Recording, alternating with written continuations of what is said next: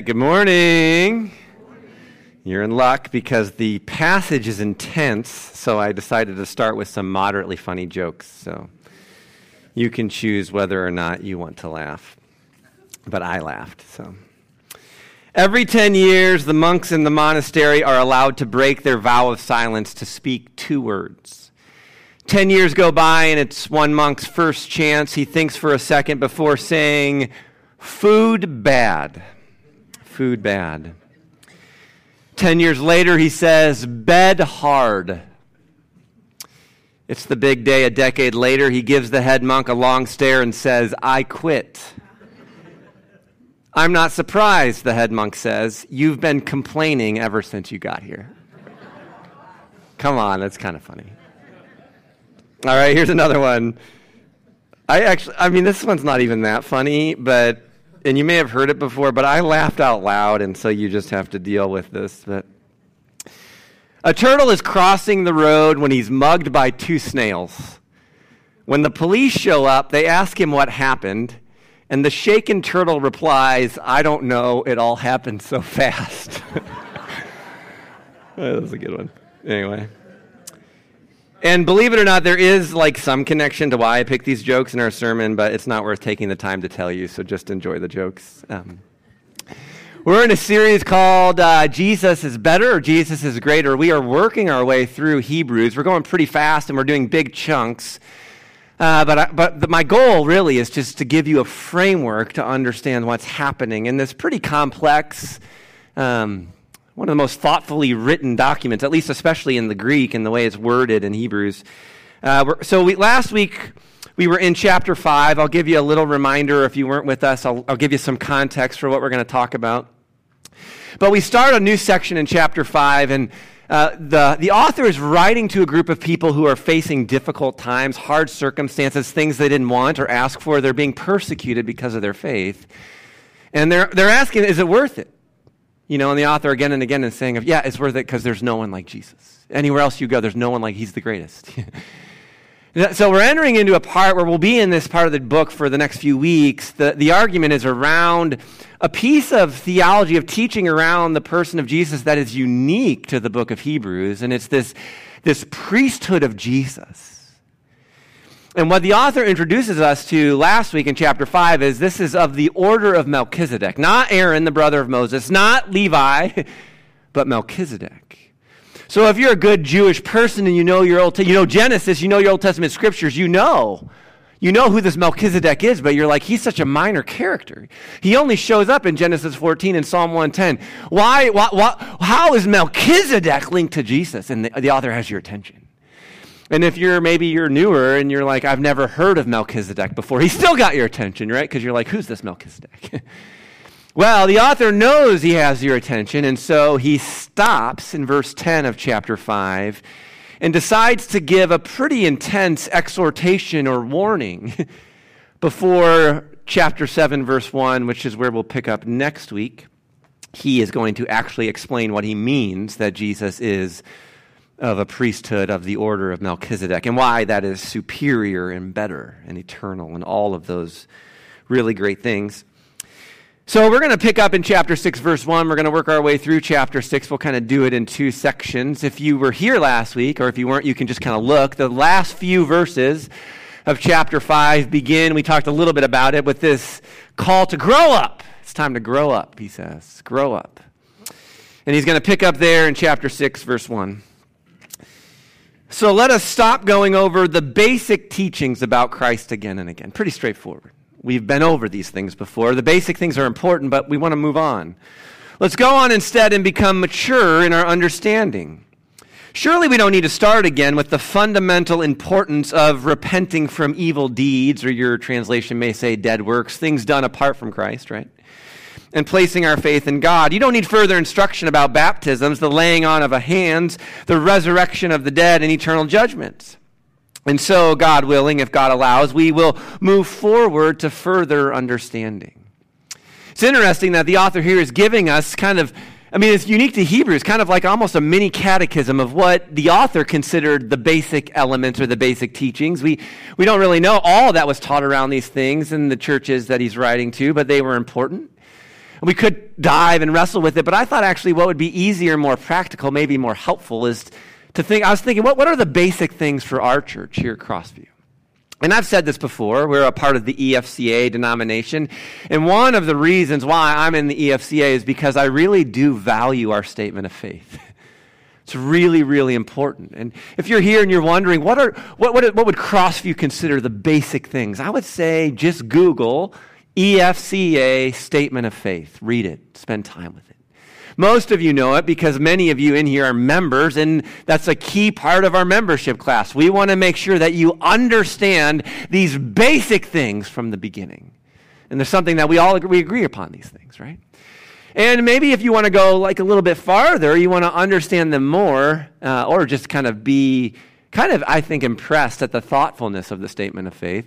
Google EFCA statement of faith with scripture. I checked to make sure it's on there. You can load it up, and after every sentence, there's like several texts that are just verifying why we believe this and hold to this. And so I, I recommend that if you want to if you want to make sure you've got the basics down so that you're ready to move on Spend a week, spend a month with our statement of faith. And if you have questions, that's what we're here for. It's a really loving, learning community. I'd love to answer questions. I, uh, again, I really value that. But that's something that you can run with um, that I think aligns with what he's saying here. But now we're going to read, we're going to read verses 4 to 8. And, um, you know, if you were to make a list of the five strongest warnings in the New Testament, uh, these verses and maybe what we'll read in chapter 10 in a few weeks, uh, uh, they, they, they would always be present. They're just really, really strong. So we're going to talk a little bit about uh, what's going on with these warnings and how, as a church, they've been understood. But let me just read it so you get a sense for the strength. I mean, listen to the language. For it is impossible to bring back to repentance those who were once enlightened. Those who have experienced, or your translation may say, tasted the good things of heaven and shared in the Holy Spirit. Who have tasted the goodness of the Word of God and the power of the age to come, and who then turn away from God. It is impossible. You, you, feel the strength of the language, right? It is impossible to bring such people back to repentance. By rejecting the Son of God, they themselves are nailing him to the cross once again and holding him up to public shame. And then he's going to give a little metaphor, a little picture here. When the ground soaks up the falling rain and bears a good crop for the farmer, it has God's blessings. We'll, we'll talk about um, as we go through this chapter, but there's certain indicators or marks of maturity that the New Testament authors will emphasize. One of them is is fruit. Is there fruit from your life that looks like Jesus? And the other ones that we'll talk about this morning are hope and patience and perseverance. When things get hard, do you hang in there? Because if you do, it shows, it reveals that you trust in God. And we'll talk about God's promises. He gives that picture, but then he gives the contrast, again, leaning into this warning that he's just delivered in verse 8. But if a field bears thorns and thistles, it gets all the water and rains that it needs, but instead of bearing good fruit, you know, Jesus in one of his parables would say a hundredfold, it just bears thorns and thistles. He says it's, it's useless. The farmer will soon condemn that field and burn it. So I want to sit with this for a second. We're going to keep reading because you'll see, and you can read ahead. It's, but the next verse is pretty important to the context and how we are to understand this. But let me say a few things. These are, you know, I, I talked about our statement of faith. Um, and I happened to go to our denominational seminary. Actually, one of the reasons I ended up in the EFCA is because I went to Trinity, which is here in Illinois, just a few hours away in Chicagoland. And it was a great experience, actually. I'm super thankful. And it's really a big reason that I got relationally connected to the EFCA and ended up here at Crossview. But one of the things I valued is that at Trinity, and it's, it's one of the reasons, I've said this before, it's one of the reasons I went there. There are some seminaries that you can go to that will tell you what to think. and there are other seminaries that, will, that you can go to that will teach you how to think. Uh, and that's one of the things I valued about Trinity. We had a collection of professors that all agreed on our statement of faith. There was no arguing. There There was no questioning the statement of faith. To teach there, you agreed with the statement of faith. And those are the basic things, and that's important. But as you walk with Jesus and read your Bible, you realize there's a lot of things that go beyond that. And some of them are harder to understand, or it takes time to wrestle with, and you have to handle with a lot of humility. And this warning represents one of those discussions. I was even thinking through this passage, and I could picture four different professors I had, which would all agree on our statement of faith, but teach this passage differently. and so it's one of these passages that we walk through with humility. Uh, this is the kind of passage that I remember my, pa- my professors would say, you know, at one time I would have taught it this way, but now I teach it this way, right? It's just we, we're curious, we're learners, we walk with humility, we learn together, we honor one another, we, we, we, we search the scriptures together, right? I think Crossview is a good place for that. So I thought I'd give you just some of the options that are out there in terms of how these verses are understood. And I, I, I do, I have opinions. I'm not going to share them with you now. It's okay for you to wrestle. You, you can go on your own journey. I'm all, I love talking theology. I really do. If you ever want to chat, um, I'd love to talk with you. But here's some of the ways that different professors might teach this as they wrestle with trying to understand what is being said. Some would want you to see this as purely hypothetical. You know, the language is so strong, but it's not a real situation, it's only a hypothetical. Others, because this is written to the Hebrews, right, a primarily Jewish community, would say, no, this is written specifically to Jewish people who haven't yet committed to Jesus as their Messiah, right? Others would say, no, if you read the whole context and what's happening in all of chapter 6, this is written to the whole community, and the whole community is in danger due to their spiritual lethargy, their laziness, their drifting, right? Others would say, no, this is written to Christians who have rejected their salvation. They've, they've literally turned their back on God. And others would say, no, no, that can't be. It's written to people who may be showing up at church, but they're not manifesting the things of salvation. They're not really Christians. It kind of looks like it on the outside, but they're really not on the inside, right? Those are just five examples, probably the five most common examples. And again, you have questions you want to ask about it, but just walking through this with humility, people I trust who love the Bible um, would hold to differing of these views. But I'll try to give you, I mean, before we keep going, and, and it's important that we keep going to understand really kind of what's happening with this chapter. But I'll tell you some of the things that I do think are pretty clear as I've sat with the text and wrestled with the text. And if you've been journeying with us, this shouldn't be a big surprise. But I, I, though the language is pretty ambiguous, and that's why there's so much debate around what is the author really saying, uh, I do think the language is specifically picked out to tie the wilderness generation that never made it into the promised land. Uh, to, to make that what we think about as we read through this, right? And again, that shouldn't surprise us. If you were with us a few weeks ago, we were talking about the rest of God, right? And Moses leads the people out of, uh, of Egypt, out of slavery, and that first generation wanders in the wilderness and never makes it into the promised land. And in that wilderness, you have people who are led by a pillar of fire. You have people that taste heaven as, as manna falls.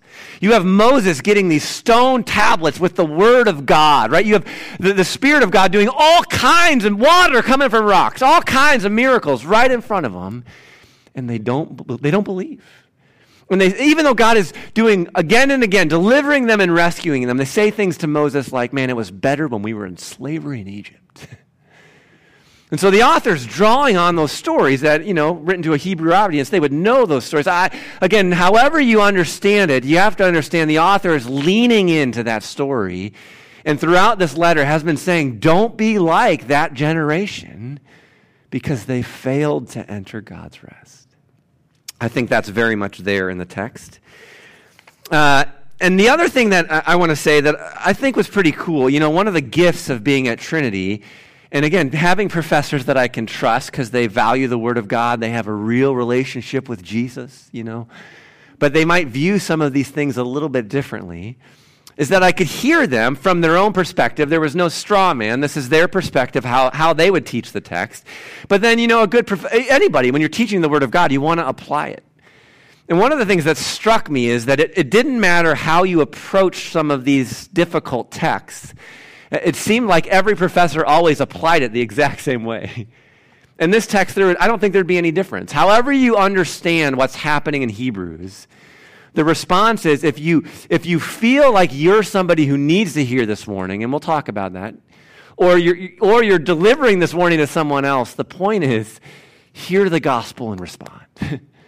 whether you're calling someone back to Jesus or whether for the first time they're coming alive to Jesus, we just continue to give people the good news of Jesus and pray that the Spirit of God would move in them and that they would respond. And well, and, and, I'll, and I'll come back to this. I want to talk about the warning, but let me just say this now, too. I also think, you know, because cause people wrestle, um, and I think certain people have certain personalities and temperaments where you read a passage like this and it freaks you out. I'll, I'll, again, I'll talk, but I want to say this now, and we'll come back to this. But if, if you are like, oh no, is that me? It's not you. I just, I just, as a pastor, I've, I've become pretty convinced. Anybody who's like, oh no, is that me? Is it impossible for me to repent? Then it's not you. because if it is you, you don't care. And you don't want to repent. I just think that's really important. I, um, if, if you're at all like worried or anxious, did I do something and I can't? It's not you. You're fine. Um, now, why do I say that? Um, I'll come back to that, but, but look at his very next verse. This is why you always got to be careful not to just pull verses out of context and not understand what's going on around it. Verse 9, he then says, as soon as he's given one of the most intense warnings in the New Testament, says, Dear friends, even though we are talking this way, using such strong language, we really don't believe it applies to you. I mean, totally softening it, which if you're a parent, you've done this, haven't you? I've done this as a parent, right? You get super strong because you want to make your point, and then you look at your child and you're like, ooh, that was real strong. Yeah, I, don't, I believe in you. I'm not worried about you. I've, you have my confidence, right? We, it's, it's a rhetorical strategy. I mean, again, I think that's very much at play here. We are confident that, that you are meant for better things, things that come with salvation. Strong warning, very, I think, a real warning but immediate assurance and confidence. Right? There is a path that you could stray on, and it's dangerous and it's serious, but I think you're doing okay, so stay on that path. Right? There's the exhortation. Stay on that path. Stay on the path that leads to Jesus, the narrow road. Don't stray from the path. Don't drift, we've talked about in this series. What does he say? Verse 10 For God is not unjust he will not forget how hard you have worked for him and how you have shown your love to him by caring for other believers as you still do. So, again, here's the fruit. Here's the fruit that's evidence you're loving one another. And I really love verse 11. Our great desire is that uh, some translations will say you stay diligent in this. Uh, the New Living Translation just brings verse 10 into verse 11. Our great desire is that you will keep on loving others as long as life lasts. There's a great desire. Keep on loving. The narrow road of love, loving your neighbor. Stay on that path. Don't go on the broad path that leads to destruction. Stay on the narrow road. Stay on that path. Stay focused on Jesus. In order to make certain that what you hope for will come true, because perseverance is one of the marks of followers of Jesus. Where else could you go? Who? Jesus alone has the words of eternal life.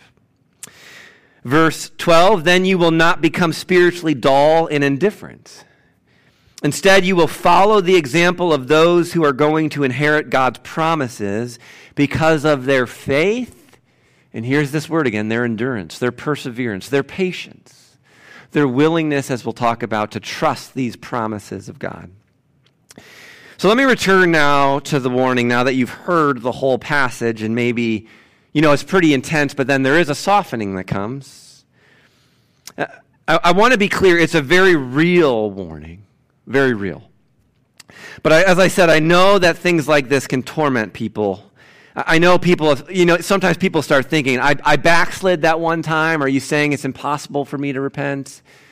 Or even right now, somebody has deeply wounded me and I, I haven't fully forgiven them. Does that mean that I'm like yeah, I can't repent. You know, people wrestle with these things. Again, I, am telling you, if you care, you're fine. and I'll just lean into what we call the patristics, the early church fathers, the leaders of the church in those first four centuries. They had a lot to say as they interacted with the book of Hebrews and this passage in particular. And whether they were in the East or the West, I mean, across the church in those first four centuries, there was a resounding response to this text where the early church just said, Of course you can repent again. I mean, you can't out sin the love and grace of God. of course you can repent again.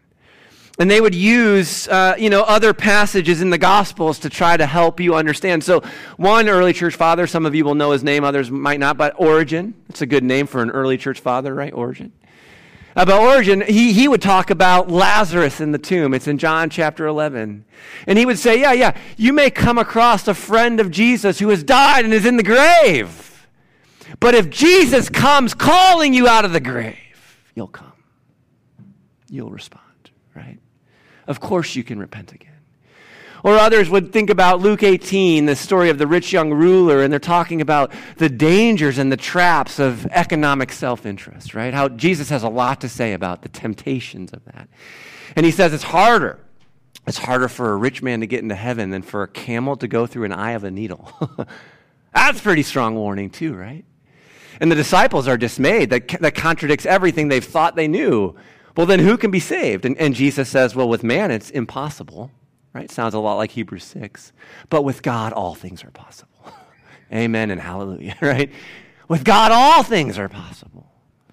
And so, again, I just, with, with the early church, I just want to pastorally walk us through this. I don't want you freaking out. If you want to repent, there's a party in heaven. uh, and I'm happy to just kind of walk through the nuances or the context of what that might look like. But I know people struggle with this. I mean, even we, are, many, many of us, this, the stream that we're in is from this Protestant movement that goes back to Martin Luther. And Martin Luther wrestled with texts like this. You wouldn't be the first person who wrestled. But I'll say one more thing and then we'll keep going through chapter 6. I want because I just want to make this clear. I want to make a distinction between conviction and condemnation. You know, uh, Stu read from John 3. You can look at that on your own. Uh, God sent his one and only Son um, in the world not to condemn it, but to save it. Or in Romans chapter 8, Paul says, There is no condemnation for those who are in Christ Jesus. I love that verse. So here's what I want to say, because I don't want to water down the warning.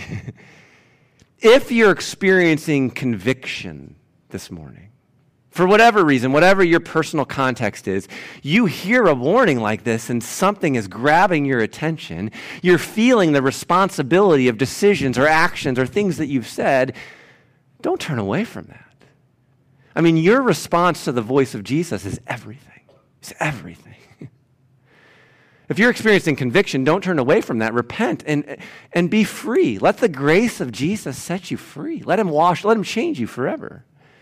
But if you're experiencing condemnation, and I know this as a pastor, this happens, that's the voice of the enemy.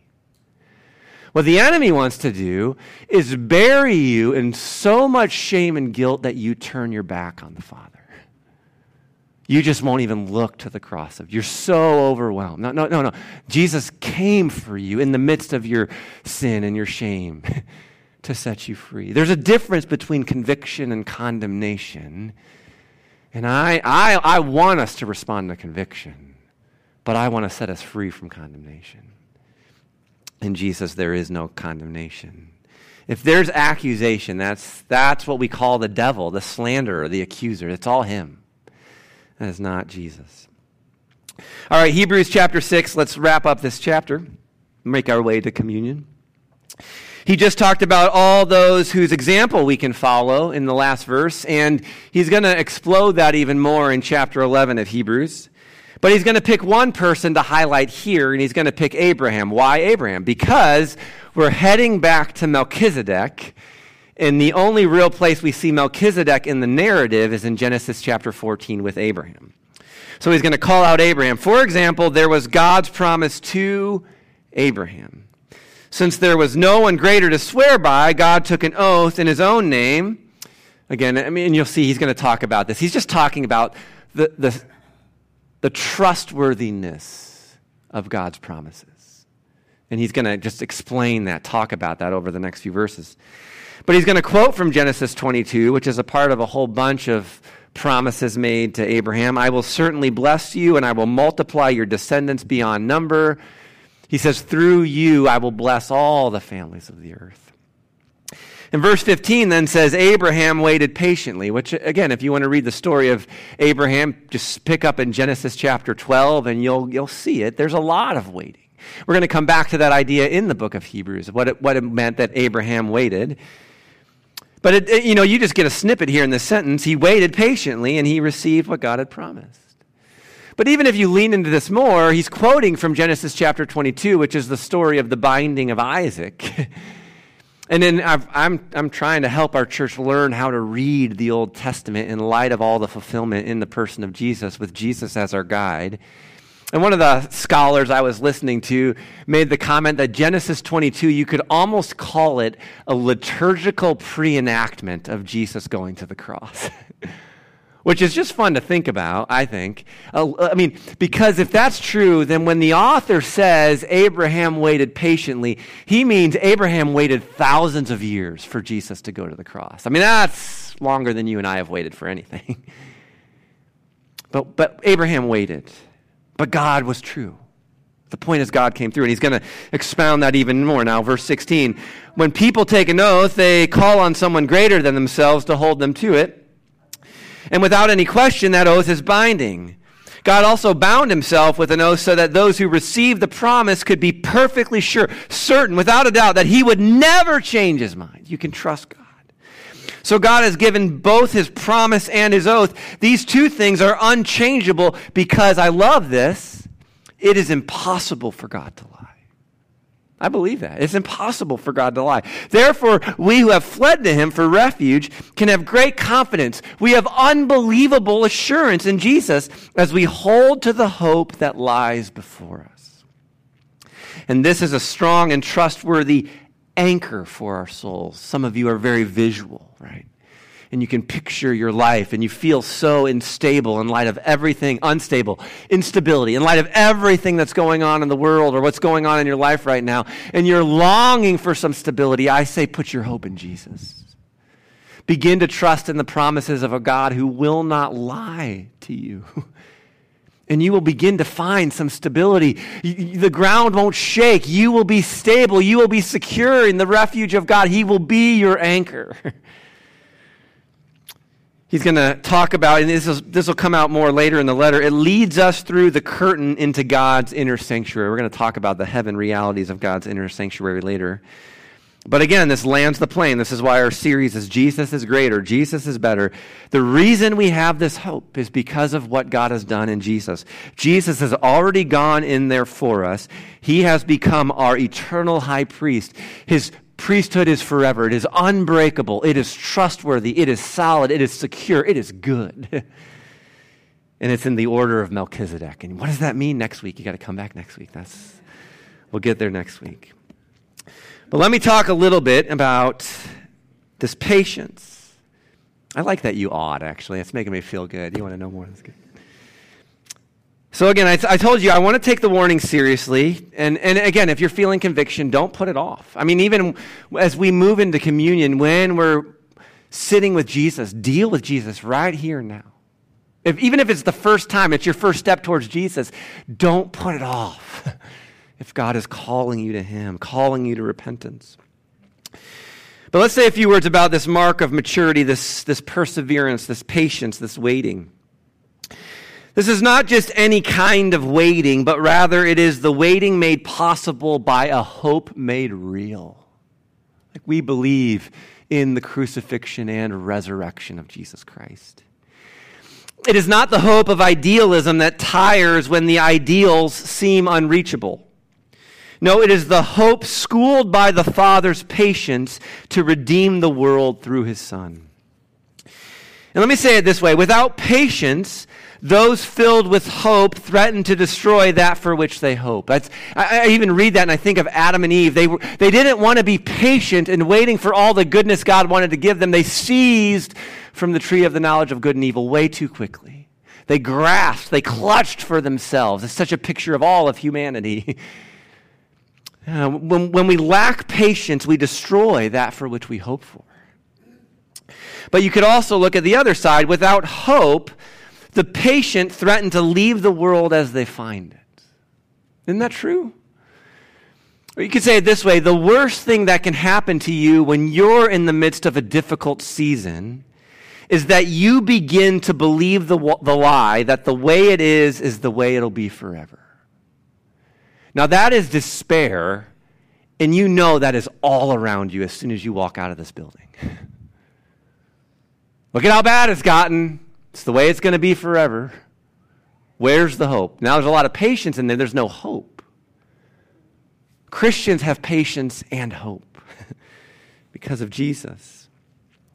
Disciples of Jesus learn from Jesus how to take the time patiently to hope in a world that thinks it has no time for either patience or hope.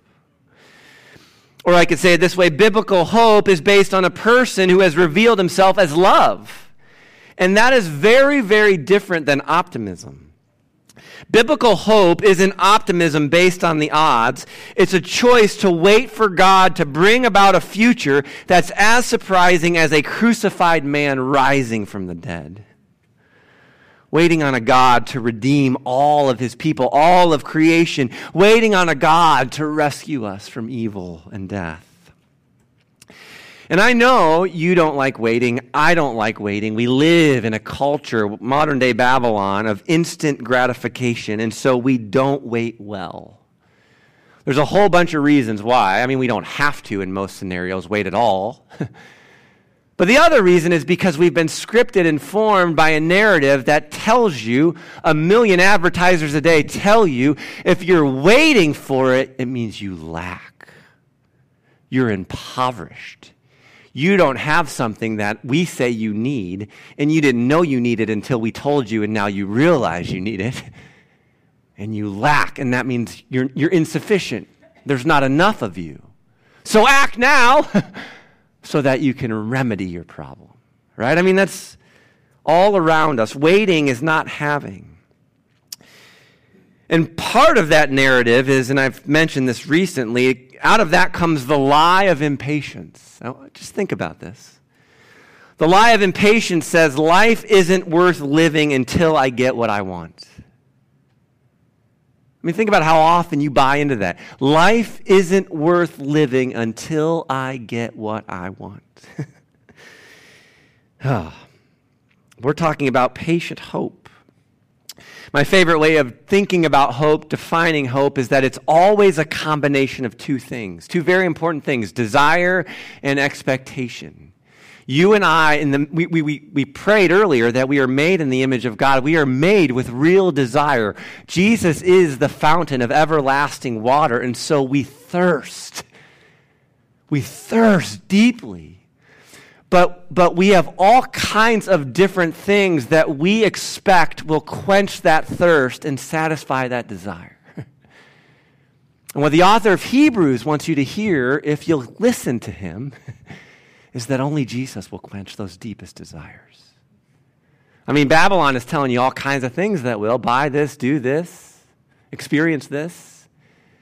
But, I mean, get on that treadmill, get in the rat race, and see if it really answers your deep desire for rest. Really helps you be seen and known and know that you're loved and set free from shame and guilt and experience forgiveness. We're waiting on God. We're waiting on God. Our expectations is that God will satisfy our thirst.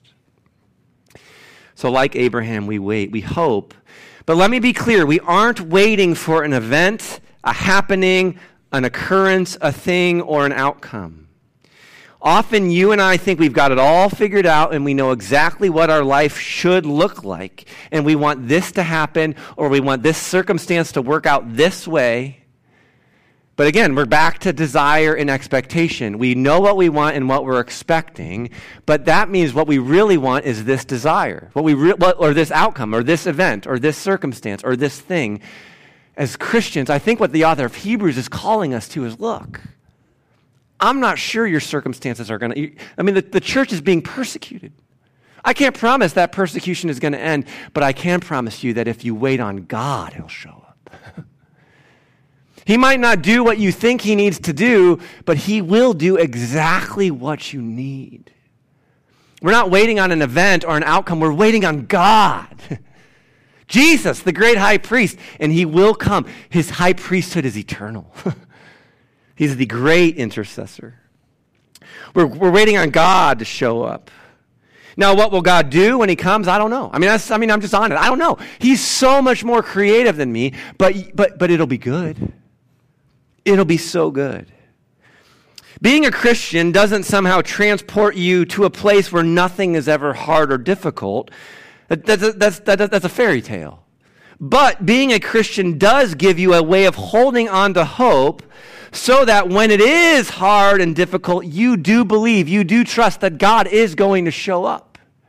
And God is going to do exactly what you need. Exactly what you knew, exactly what you would ask for if you knew everything that God knows, right? That's so we're waiting on God. Why are we waiting on God? Because his promises are true. Because he cannot lie. Because he's our anchor. And when he shows up, he'll do something more than we could ask or imagine.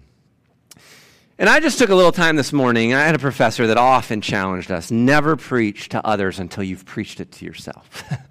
so I try to do that every Sunday. Uh, and, and I did that this morning. I was just sitting with this and just asking Jesus, what am I waiting for right now? Where am I waiting for you, God? And, and lo and behold, it didn't take me too long to come up with two or three circumstances that aren't going the way I want them to. one yesterday. One happened yesterday. And so I was leaning into yesterday a little bit. God, this isn't going the way I want it to go. It's not exactly what I was hoping for. I'm waiting for you to show up. You're not doing what I want. and sometimes we are. We're in the waiting. We're just waiting. But I'll tell you what Jesus said to me this morning that I thought was interesting and I wanted to share with you. He said, Oh, Jeff, you know I'm already here. it's just that you still, I mean, it's exactly what I'm preaching.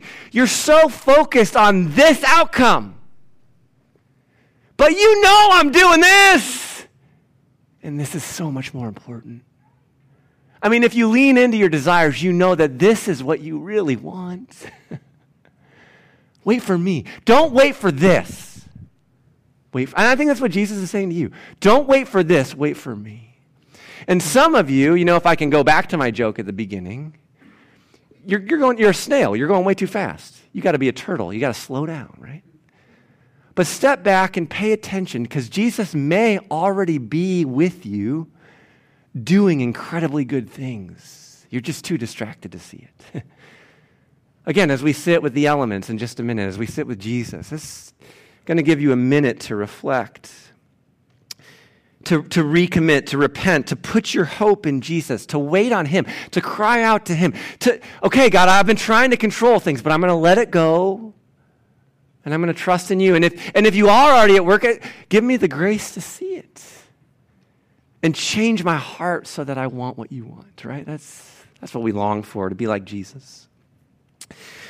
So as we head to communion, Stu said we're going to keep talking about why are we doing this every week, and one of the reasons I've said is we're entering into a very, very divisive year. I think if it's anything like four years ago. And so I do want us to remain unified. And maybe that's another reason to revisit our statement of faith and remind yourself oh, yeah, the people who come to Crossview may disagree about this and this and this. Oh, but we all agree on the statement of faith. These are non negotiables for us. We believe these things. We hold these things. These are true about who God is and what He's doing in our world. And communion is one of the places where we express and practice our, our unity. We're one in Christ. But it's also, if you read the passages, and we did this in a previous series last year, in 1 Corinthians 11, when Paul gives us the words of institution, he says uh, that we proclaim the Lord's death until he comes again.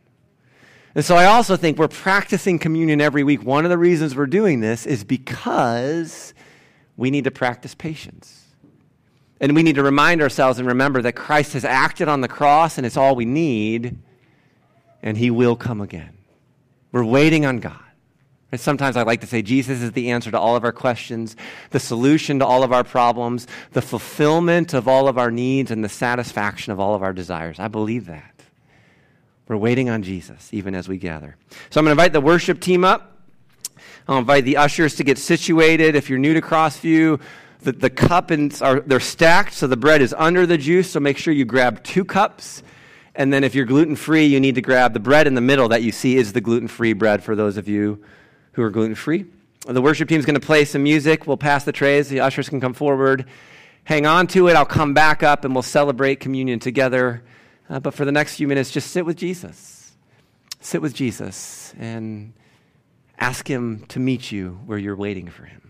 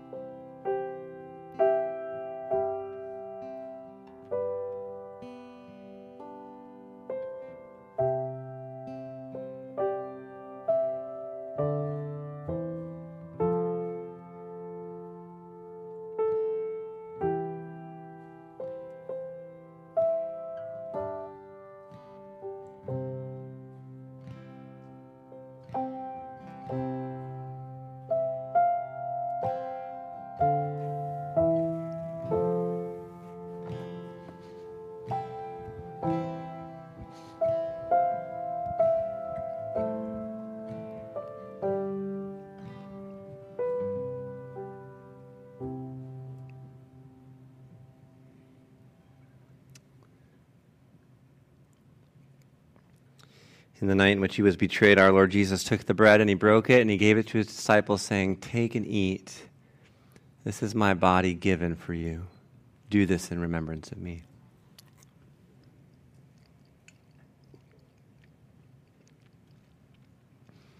After supper, he took the cup and he said, This cup is the new covenant of my blood poured out and shed for you for the forgiveness of your sins. Do this in remembrance of me. And after recording those words, Paul says, As often as we eat this bread and we drink this cup, we proclaim the Lord's death until he comes again. We patiently wait, we persevere, and we endure. Amen.